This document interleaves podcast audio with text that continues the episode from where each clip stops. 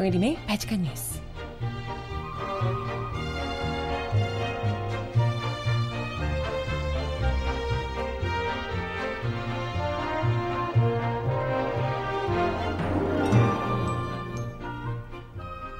여러분 안녕하세요. 바칙한 뉴스 정혜림입니다. 전방위 수사 압박을 받고 있는 이명박 전 대통령이 어제 드디어 성명서를 발표했습니다. 이 모든 것은 정치 공작이고 정치 보복이라며 측근들을 잡아가지 말고 나에게 물으라 라고 하셨다는데 아니 물으라고만 하시고 왜 질문도 안 받고 그냥 들어가셨대? 근데 걱정 마세요. 곧 검찰이 소환하실 테니까. 알고 보니까 측근 중에 최측근 성골 집사로 불리는 김희중 전 부소실장이 입을 열기 시작해서 지금 완전 쫄아 계시다 그러네요. 아유 음악 듣고 와서 요즘 밤잠 못 이루실 것 같은 이명박 전 대통령을 위해서 잠은 다 잤나 봐요. 소유와 유승우가 부르는 노래 듣고 와서요. 이야기 나눠보겠습니다. 신청곡 있으신 분 주세요.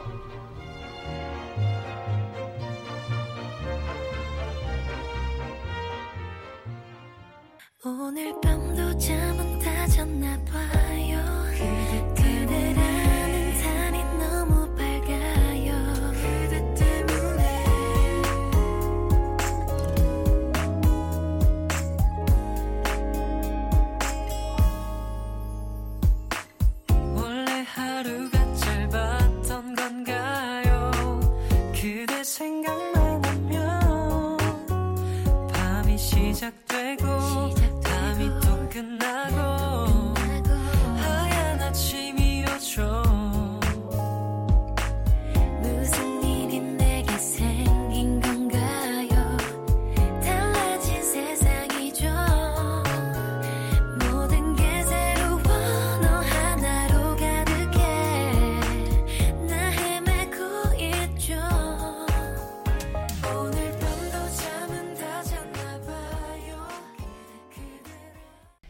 네, 첫 곡으로 잠은 다 잤나 봐요. 소유와 유승우가 함께 부르는 노래 듣고 오셨습니다. 아마도 요즘 누구보다도 밤잠 이루지 못하고 계실 것 같아서 잠은 다 잤나 봐요. 음, 이명박 전 대통령의 이야기 나눠보려고 밑에 아, 앞서서 밑밥을 좀 깔았습니다. 아, 네. 어제 이명박 전 대통령이 오후 5시 30분에 강남구 대치동 자신의 사무실에서 성명서를 발표했습니다. 뭐, 갑자기 이명박 전 대통령이 나와서 입장을 밝힌다라고 해서 굉장히 좀 어마어마한 이야기가 나올 것 같아가지고, 뭐 대단한 뭔가, 아니 왜 그러잖아요. 뭐, 같이 전쟁이다. 이렇게 되면 전쟁이다. 우리가 뭐 또 가진 거 다, 우리도 없는 줄 아냐? 가진 거 다 할 수도 있다. 이런 식의 이야기를 했으니까요. 뭔가 진짜 대단한 폭로라도 내놓는 거 아니냐? 혹은 이 지금 쏟아지고 있는 직원들에 대해서 적극적인 반박을 하는 것 아닐까. 오, 내가 이런 것이 있었는데 이런 이런 부분에서 뭐가 잘못됐고 이런 정도 뭐 나오진 않을까 이런 기대를 좀 했는데 아무튼 나오셔가지고 사실상 요지는 그거였어요. 어, 이 모든 것은 정치 보복이다.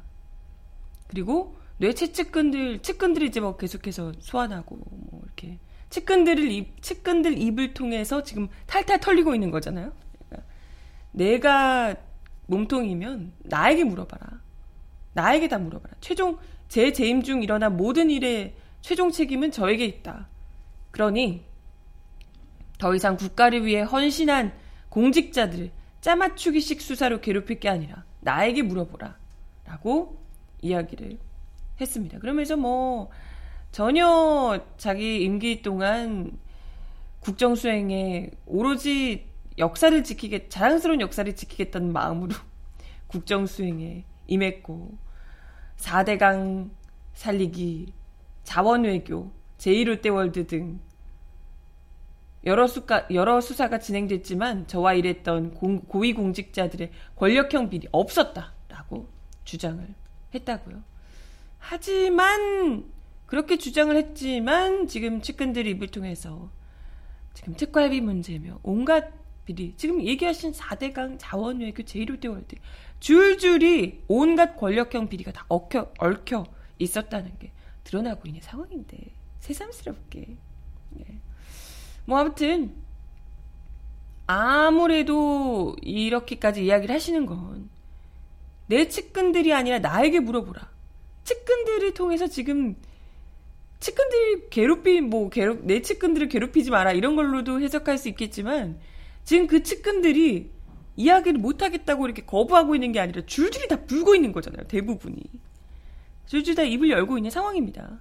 그렇기 때문에 그것 때문에 지금 이때까지 강력하게 거부해 왔던 강력하게 어 뭐라고 해야 될까요? 강력하게 어 거부? 강력하게 아니라고 부정해왔던 그죠 그죠 부정해왔던 갑자기 단어가 생각 강력하게 부정해왔던 그 각종 의혹들에 대해서 본인은 부정했는데 측근들이 지금 불고 있는 거잖아요. 그러니까 내 측근들 말고 나를 나에게 물어봐라 라고 직접 이야기를 하신 게 아닐까 생각이 측근들이 지금 다 등을 돌리고 있기 때문에 그런 게 아닐까 생각이 듭니다. 아무튼 뭐 글쎄 본인에게 물어봐라라고 하시고 그냥 질문도 안 받고 들어가시고 뭐야 대체 나에게 물어봐라라고 했으면 질문을 받으시든가 들어가 버리시더라고요. 나에게 물어봐라.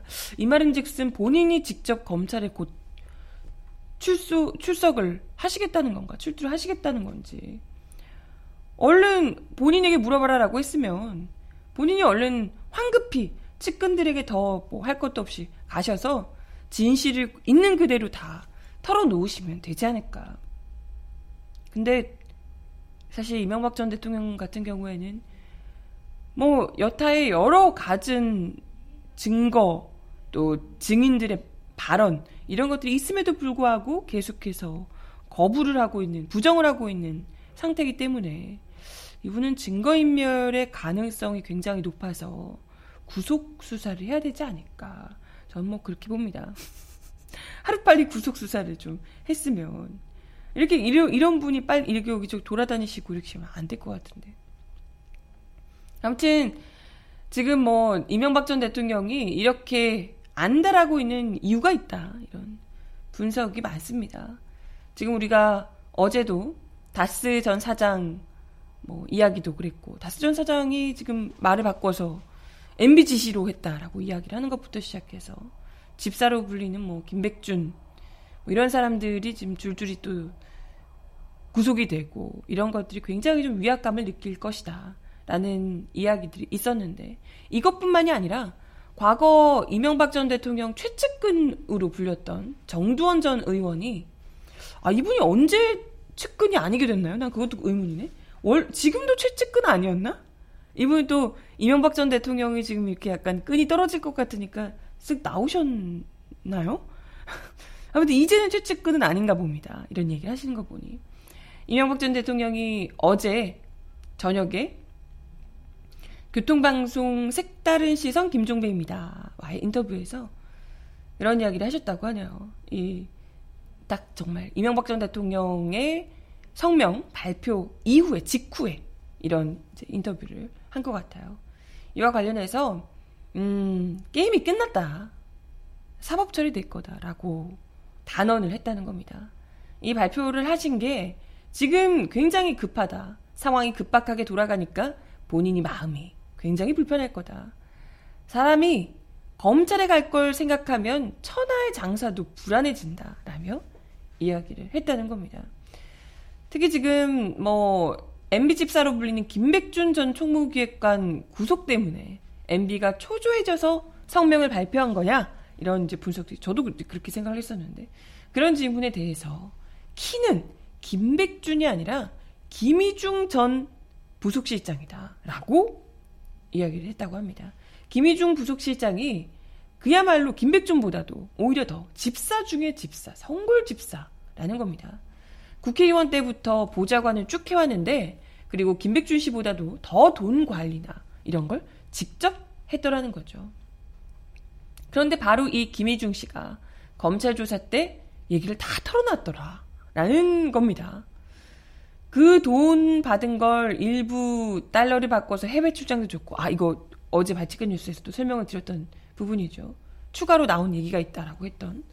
해외 출장 때 그 돈을 다 주고 특활비로 또 영부인한테도 일부를 주고 뭐 이런 얘기를 이제 쭉 했다는 거죠.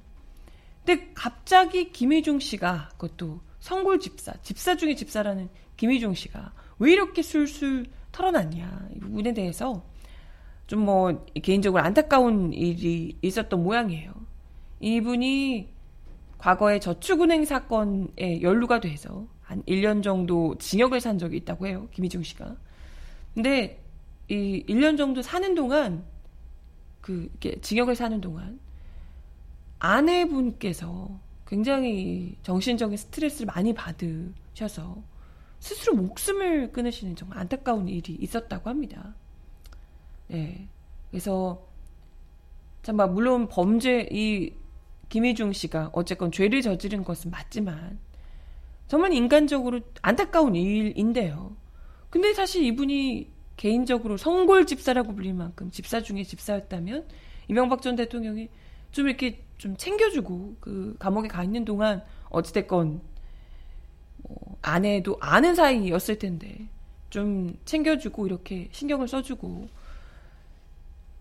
해도 좋았을 텐데 근데 그때 당시에 이명박 전 대통령이 목숨을 끊고 지금 아내분께서 그렇게 했는데 거기다가 뭐 아예 가보지도 않고 심지어 뭐 꽃 하나도 뭐 보내지 않았더라. 그러니까 뭐 굉장히 좀 이렇게 팽 해버린 뭐 이랬었던 일이 있었다는 거죠. 이게 참 이게 다른 뭐 결혼식 이런 것도 그렇지만 특히나 장례식이나 이런 부분은 어찌됐건 그것도 사람이 힘들 때 도와주는 곁에 있어주는 게 굉장히 크잖아요.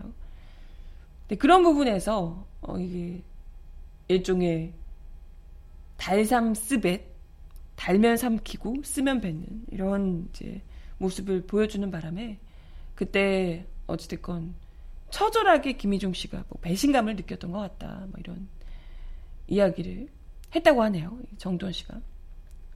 정돈 전 의원이. 그래서 아무튼 그때 원래는 거의 뭐 성골 중에 성골 집사라고 했던 김희중 씨가 그때 굉장한 어마어마한 배신감을 느꼈었고 그랬던 사람이 지금 이제 검찰 수사에 들어가면서 거의 뭐 모든 것을 다 풀고 있는 상황이기 때문에 아마도 이명박 전 대통령이 굉장히 불안하지 않을까 이런 이야기가 나온 거라고 합니다.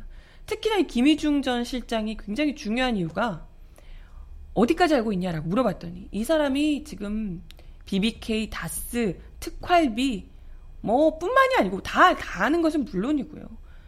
그냥 아예 돈 관리를 모두 다 알고 있다는 거예요. 이 사람이 오히려 이명박 전 대통령보다 더 이명박 전 대통령이 돈을 더 잘 알고 있는 김백준 주머니에서 나오는 게 아니라 돈 관리가 전부 김희중 주머니에서 나온다라는 겁니다.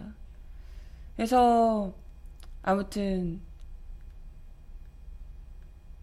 철저한 배신감을 느낀 김희중 씨가 그것도 MB에 대해서 MB 돈 관리에 대해서 모든 것을 다 알고 있는 그런 사람이기 때문에 그래서 아마 이 사람이 입을 열기 시작했다는 걸 아니까 이명박 전 대통령이 굉장히 불안해하면서 얼른 나와서 측근을 괴롭히지 말고 나를 나를 나에게 물어봐라 라고 얘기를 한 게 아닐까.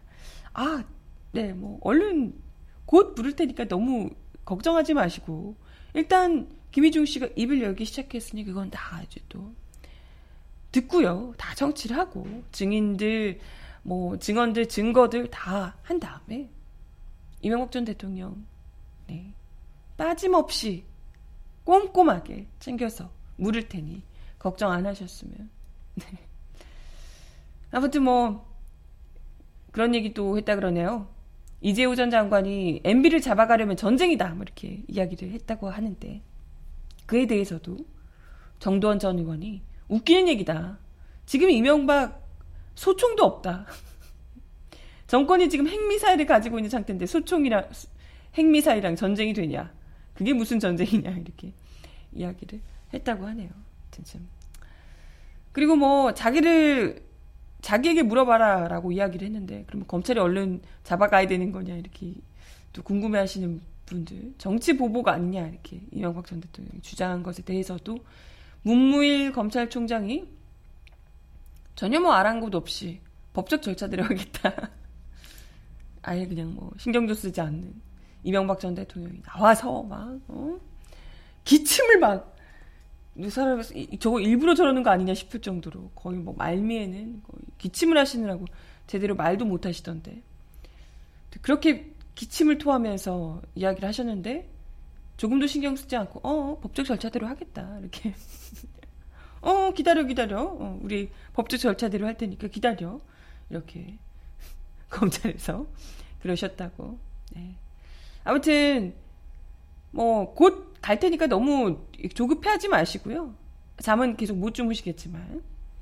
그리고 검찰 출석 시점이 애 초 예상보다도 더 앞당겨질 수 있다는 전망이 나오고 있다고 하네요.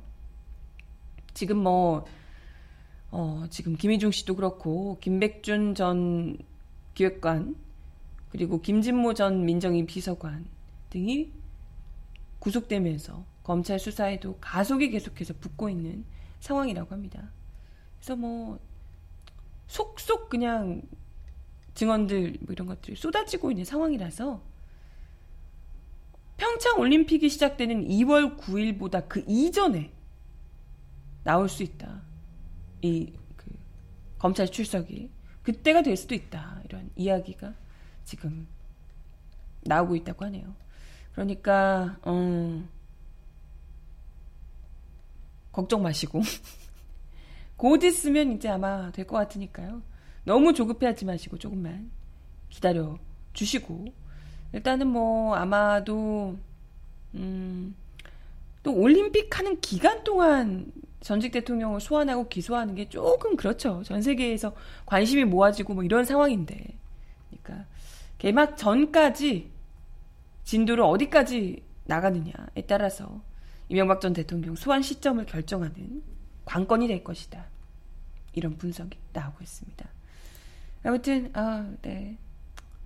이제 뭐 게임 셋이다 끝났다라고 얘기하는 전직 최측근의 발언도 그렇고 굳이 거기 그렇게 가까운 사람이 아니더라도 끝난 건 알겠네요. 어제 보니까 너무 조급해 보이시더라고. 압류. 네. 맞습니다. 올림픽이 아니라 국격을 올리려면 MB를 사법 처리해야 된다. 이렇게 그냥 해드셨는데 아주. 꼭, 꼭 그럴 수 있길. 확실하게 사법 처리 엄중하게 할 수 있기를 바라겠습니다. 김동률과 이소은이 부르는 기적 신청하셨어요. 듣고 오겠습니다.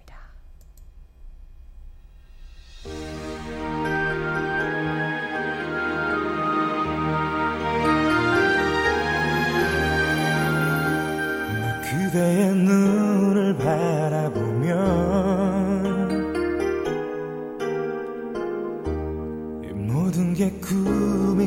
같아요. 세상 많은 사람 중에 어쩌면 우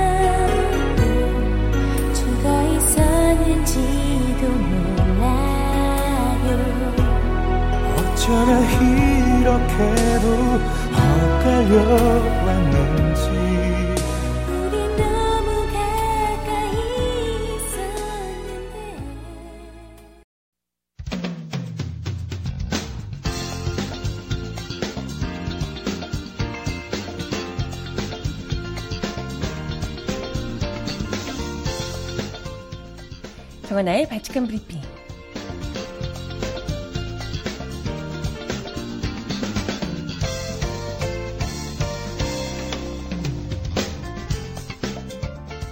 첫 번째 소식입니다. 양당 합당을 추진하고 있는 국민의당 안철수 대표와 바른정당 유승민 대표가 오늘 오전 11시 10분 잠시 후죠. 국회 정론관에서 통합 공동선언에 관한 기자회견을 엽니다. 국민의당 관계자는 이날 최근 두 대표가 합당의 취지를 널리 알리고 새로 탄생하는 통합정당의 비전을 알리고자 메시지를 조율해 왔다며 고민의 결과를 국민께 소개하는 자리가 될 것이라고 말했습니다. 이 관계자는 단순히 두 당을 통합하겠다는 의지만이 아니라 양당 기득권 정치 구조를 어떻게 바꿔낼지 등 양 대표의 정치개혁 구상이 담길 것이라고 설명했습니다. 국민의당 통합 반대파에서는 합당 여부를 의결하기 위한 전당대회가 열리기도 전에 사실상의 통합선언을 하는 것은 적절치 않다는 반, 반발이 나오고 있습니다.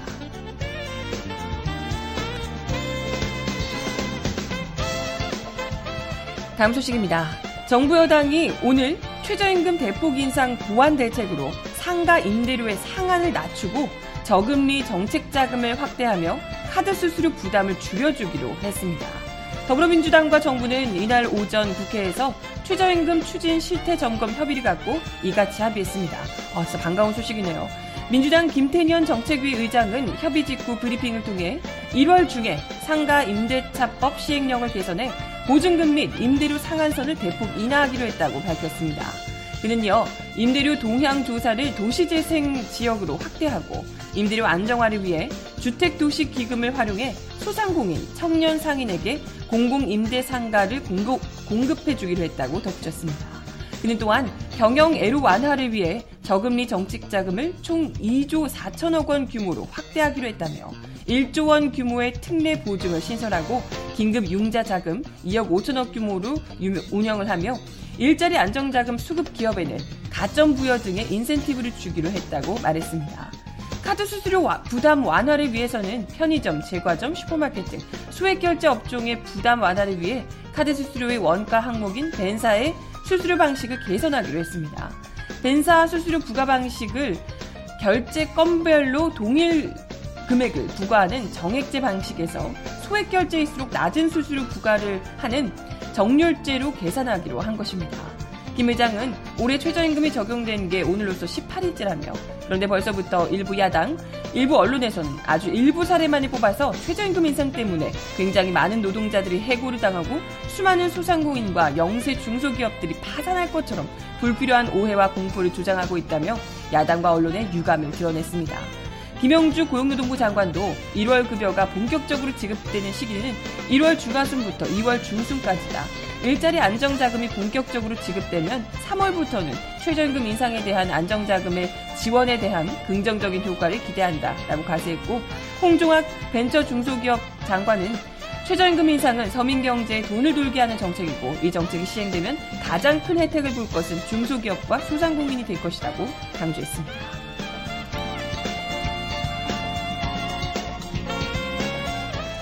마지막 소식입니다. 검찰이 국정원과 공모해 이명박근혜 정부 당시 관제 시위를 주도한 혐의를 받고 있는 대한민국 어버이연합 추선희 사무총장을 재판에 넘겼습니다. 서울중앙지검 국정원 수사팀은 어제 추 씨를 국정원법 위반, 명예훼손, 공갈 등 혐의로 불구속 기소했다고 밝혔습니다. 검찰에 따르면 추 씨는 국정원으로부터 지원을 받는 대가로 국정원과 공모해 2010년에서 2013년 정부 입장을 대변하는 관제 시위를 주도하고 당시 야권 주요 인사들의 명예를 훼손하는 정치 공작 활동을 벌인 혐의를 받고 있습니다. 추 씨는 2013년 8월 서울 중구 CJ 본사 앞에서 좌편향 기업이라는 내용의 시위를 계속하겠다는 의향을 내비치며 이를 중단하는 대가로 CJ 측으로부터 수천만 원의 금품을 갈취한 혐의도 있다고요. 아주 골고루 뜯어냈네. 검찰은 추 씨가 2009년 4대강 사업을 반대한 이상돈 국민의당 의원을 규탄하는 시위나 고 김대중 전 대통령의 현충원 안장을 반대하는 시위를 주도한 내용도 확인했으나 공소시효가 지나 공소장에 관련 내용을 넣지는 못했다고 하네요. 검찰은 이날 추 씨를 기소하며 원세훈 전 원장 등 국정원 직원들도 공범으로 포함을 시켰습니다.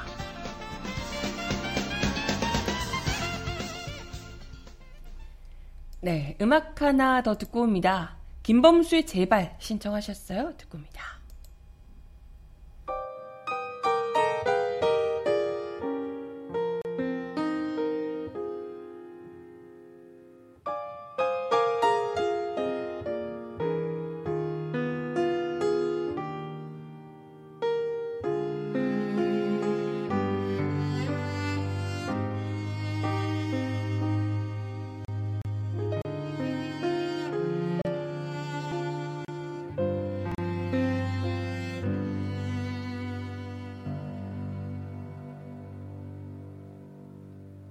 잊지 못해 너를 있잖아. 아직도 눈물 흘리며 널 생각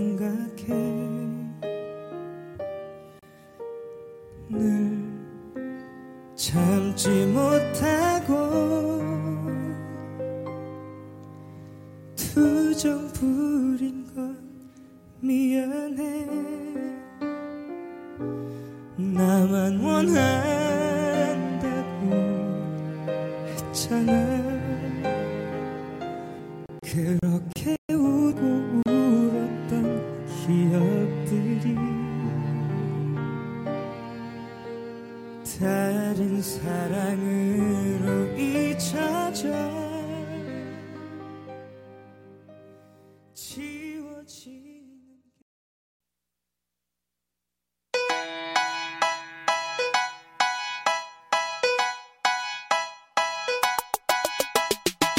Look inside. Look 이 사람 왜 이럴까요? Cause we're so uninspired, so sick and tired of all the hatred you harbor. So you say. 이명박 정부 시절 국정원의 특수활동비 일부가 이명박 전 대통령 부인인 김윤옥 여사의 명품 구입에 사용됐다는 주장이 나왔습니다. 와, 진짜 가관인데? 박홍근 더불어민주당 원내수석 부대표는 오늘 정책조정회의에서 전날 이 전 대통령의 긴급 기자회견과 관련해 어제 이 전 대통령이 갑자기 회견한 결정적 계기는 특활비가 김 여사 측에 달러로 전달됐고 사적으로 사용됐다는 김희중 전 대통령 제1부속실장의 진술이 컸다라고 밝혔습니다. 박 원내수석 부대표의 말에 따르면 검찰 진술에서 김전 실장은 자신이 특활비 1억 원을 지시에 따라 받았고 이를 달러로 환전해 김 여사를 보좌하는 제2부속실장에게 줬다. 이 특활비는 김 여사의 명품 구입 등에 사용됐다 라고 진술을 했다는 거죠. 김전 김전 실장은 BBK 실소유주 문제에 대해서 핵심적인 증언을 갖고 있다. 그러니까 뭐 모르는 게 없는 분이다. 아까 이야기를 드렸죠. 김 전 실장의 검찰 출석 이후 이명박 전 대통령은 이것 때문에 측근들도 역시나 분주하게 움직였고 이 전 대통령 측 변호사가 다급하게 그의 소재를 파악을 했었다는 거고요. 이 전 대통령의 측근들도 긴급 대책회의를 열고 곧바로 긴급 기자회견까지 진행이 됐다는 거죠. 원내 수석 부대표 박 원내 수석 부대표는 제2부속실장과 함께 당시 청와대 기록관인 김윤경, 이진영 씨에 대해 검찰이 조사를 해봐야 한다라고 강조했습니다. 그러면서 박근혜 이명박 정부는 특활비 불법 수수, 사적 유용, 반성 없는 입장 표명까지 일란성 쌍둥이라며 사후 대책을 골몰하는 대신 진실을 고백하는 게 국민에 대한 예의라고 지적했습니다. 우원식 원내대표도 이명박 전 대통령을 향해 적폐청산과 국정농단 수사를 역사 뒤집기와 정치 공작식 짜맞추기식 수사라고 짜맞추기 수사라고 강변하는 모습은 전직 대통령의 품위와 예의를 저버린 것이라며 전두환의 23년 전 골목길 성명 2탄에 불과하며 책임과 도덕이라는 보수의 품격은 사라졌다고 비판했습니다. 아울러 혐의에 따른 수사 여부는 사법당국에서 엄정하게 가리면 될 것이라며 진실의 오- 시간이 오고 있음을 겸허히 받아들이기 바란다고 말했습니다.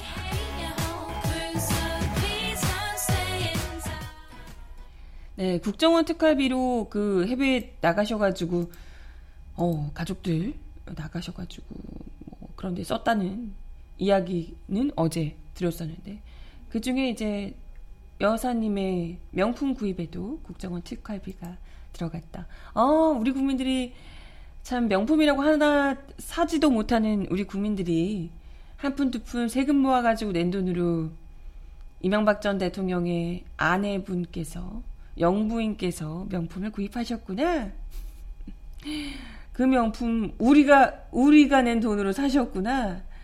대단하네 진짜 대단해 예, 아주. 음악 하나 더 듣고 옵니다. 청아가 부르는 롤러코스터 들어요.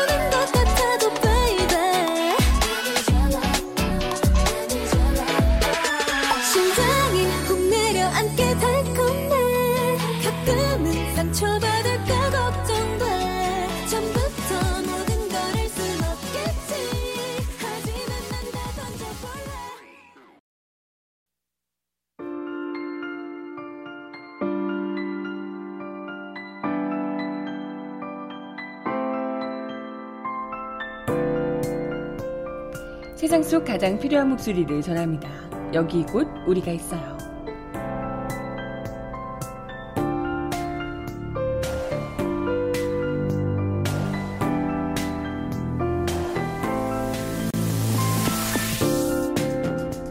평창 동계올림픽이 평화올림픽이 될 가능성이 높아졌습니다.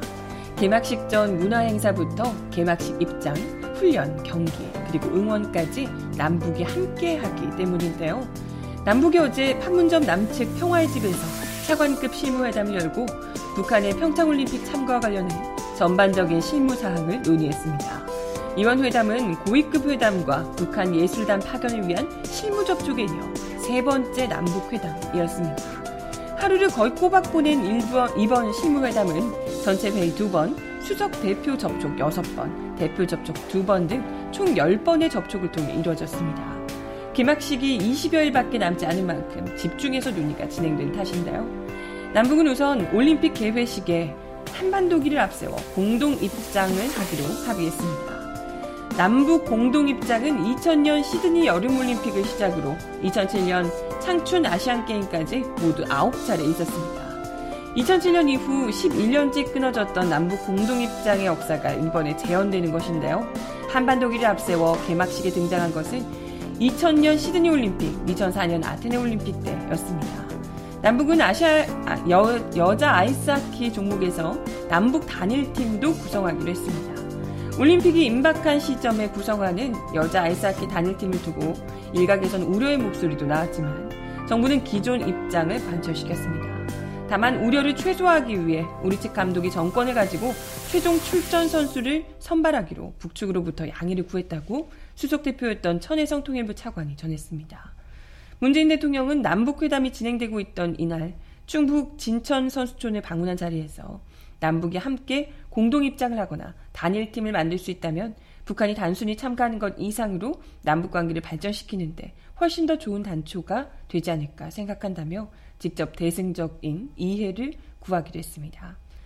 남북 단일팀이 구성되면 1991년 세계 탁구 선수권 대회와 세계 청소년 축구 대회에 이어 27년 만에 27년 세 번째 남북 단일팀이 출범하게 됩니다. 올림픽과 아시안 게임 같은 국제 종합 대회에서는 사상 처음인데요. 이는 국제 올림픽 위원회와 양측 국가 올림픽 위원회 간 협의를 통해 최종 결정이 됩니다. 또한 북측은 230여 명의 230여 명 규모의 응원단을 파견해서 올림픽 행사 그리고 남측과 북측 선수들의 경기를 모두 응원하기로 했습니다. 남북은 공동 응원도 진행할 방침이라고 하는데요. 이는 단일팀 경기 못지않은 명장면이 될 것으로 보입니다. 남북은 제1본 조선인 총연합회 응원단 활동도 보장할 예정입니다. 이와 함께 북측은 30여 명의 태권도 시범단을 파견해 남측 평창과 서울에서 시범 공연을 하기로 했다고 하네요. 북측은 올림픽 취재 기자단도 파견합니다. 이에 남측은 북측 기자단의 활동을 지원하며 올림픽과 관련된 취재 지원 범위는 IOC와 양측 올림픽위 간 협의를 통해 정하기로 했습니다. 남북이 올림픽 개막 전 북측 금강산 지역에서 남북 합동 문화 행사와 북측 마식령 스키장에서 남북 스키 선수들의 공동 훈련을 진행하기로 한 것. 오, 굉장히 이건 의미가 깊네요. 이는 우리 측이 지난 9일 고위급 회담 때 먼저 제안한 것이라고 하는데요. 북측은 그동안 마식령 스키장과 금강산을 연결해서 국제 관광단지로 홍보해 왔습니다. 그런 만큼 북한에서는 굉장히 의미 있는 장소로 꼽힌다고 하는데요. 금강산 지역에서 열릴 남북 합동 문화 행사, 아마 당일 행사로 치러질 전망인데요.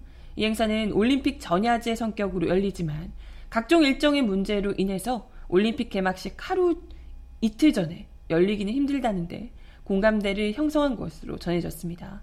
그래서 이르면 1월 말에 늦어도 2월 초에는 이 행사가 열릴 것이라고 하네요.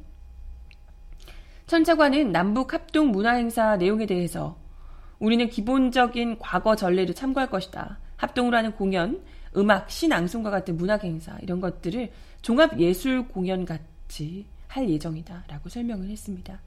2013년 말에 완공된 원산 마식령 스키장에서의 공동 훈련은 북측 제안에 따라 1박 2일 일정이 될 가능성이 있는데요. 이 훈련에는 올림픽 국가대표들이 아닌 스키협회 소속 선수들이 중심이 돼서 참여를 하게 될 것이라는 게 우리 측 구상입니다. 우리 측은 현지 시설 점검을 통해서 점검 등을 위해서 오는 23일부터 25일까지 선발대를 파견할 예정이라고 하네요. 아울러 북측은 올림픽 이후에 열리는 동계 패럴림픽에도 장애자 올림픽위원회 대표단, 선수단, 응원단, 예술단, 기자단을 150여 명 규모로 파견하기도 했습니다. 또 이 북한이 올림픽 방문단이 육로로 통해, 통해서 내려오게 될 것인가 관심을 모았는데요. 이것 역시도 육로로 내려오기로 결정을 했다고 하네요. 평창올림픽을 계기로 그동안 막혔던 남북을 잇는 육로 세 곳이 모두 열리게 될 전망이라고 합니다. 북측 민족올림픽위원회 대표단, 선수단, 응원단, 태권도 시범단, 기자단은 경의선 육로를 통해서 왕래를 하기로 했다고 합니다. 참, 뭐, 이런 부분들 포인트 포인트 자체가 지금 뭐, 공동으로 응원을 하고, 또 공동으로 문화 행사를 하고, 단일 팀이며, 육로로 내려오는 장면, 이런 것들, 포인트 포인트가 모두 세계적으로도, 세계에서도 관심을 뭐 주목받을 수밖에 없는 기자들이 카메라를 들이댈 수밖에 없는 이런 관전 포인트가 되지 않을까 싶고요. 그 어떤 올림픽의 명장면들보다도 가장 관심을 끌 수밖에 없는 세계적인 명장면으로 자리매김하게 되지 않을까 하는 생각이 듭니다. 그래서 또 이 평창올림픽이 망할까봐 전전긍긍했던 문재인 정부로서는 상당히 좀 그죠. 뭐 일단 세계인의 관심이 쏠리고 뭐 그러기 때문에 당연히 좀 긍정적인 효과가 날 수 있지 않을까 하는 생각이 들고요. 중요한 건 사실 뭐 그, 그런 그것 올림픽 자체의 성패보다도 이걸 계기로 이게 지금 한두 개가 이게 되는 게 아니잖아요. 지금 계속해서 토론을 하면서 이 단지 올림픽을 넘어서서 계속해서 더 많은 대화를 추후에도 더 많은 것들을 열어낼 수 있는 이런 실무 접촉들을 계속해서 해나가면서 단지 그냥 이 문화 행사, 스포츠 행사를 넘어선 정치적으로도 한반도에 진정한 평화가 열리게 되는 그런 아주 중대한 단초가 될 것이다. 그 첫 문을 여는 것이다라는 생각이 듭니다. 그래서 부디 지금 또 아직도 한반도기 뭐 이렇게 하면서 아니 그거 노태우 정권 때 한 거라니까. 남북 단일팀도 그때 한 거라니까요. 제발 좀 헛소리 좀 작작하시고 전쟁을 부추기는 이 호전가들 제발 좀 쉿, 조용 좀 하시게. 평화가 오는 게 너무 두려운가 봐요. 그죠? 네. 마지막 곡 들려드리면서 인사를 드리겠습니다. 브루맨스와 정키가 부르는 꽃 마지막 곡입니다. 아이고.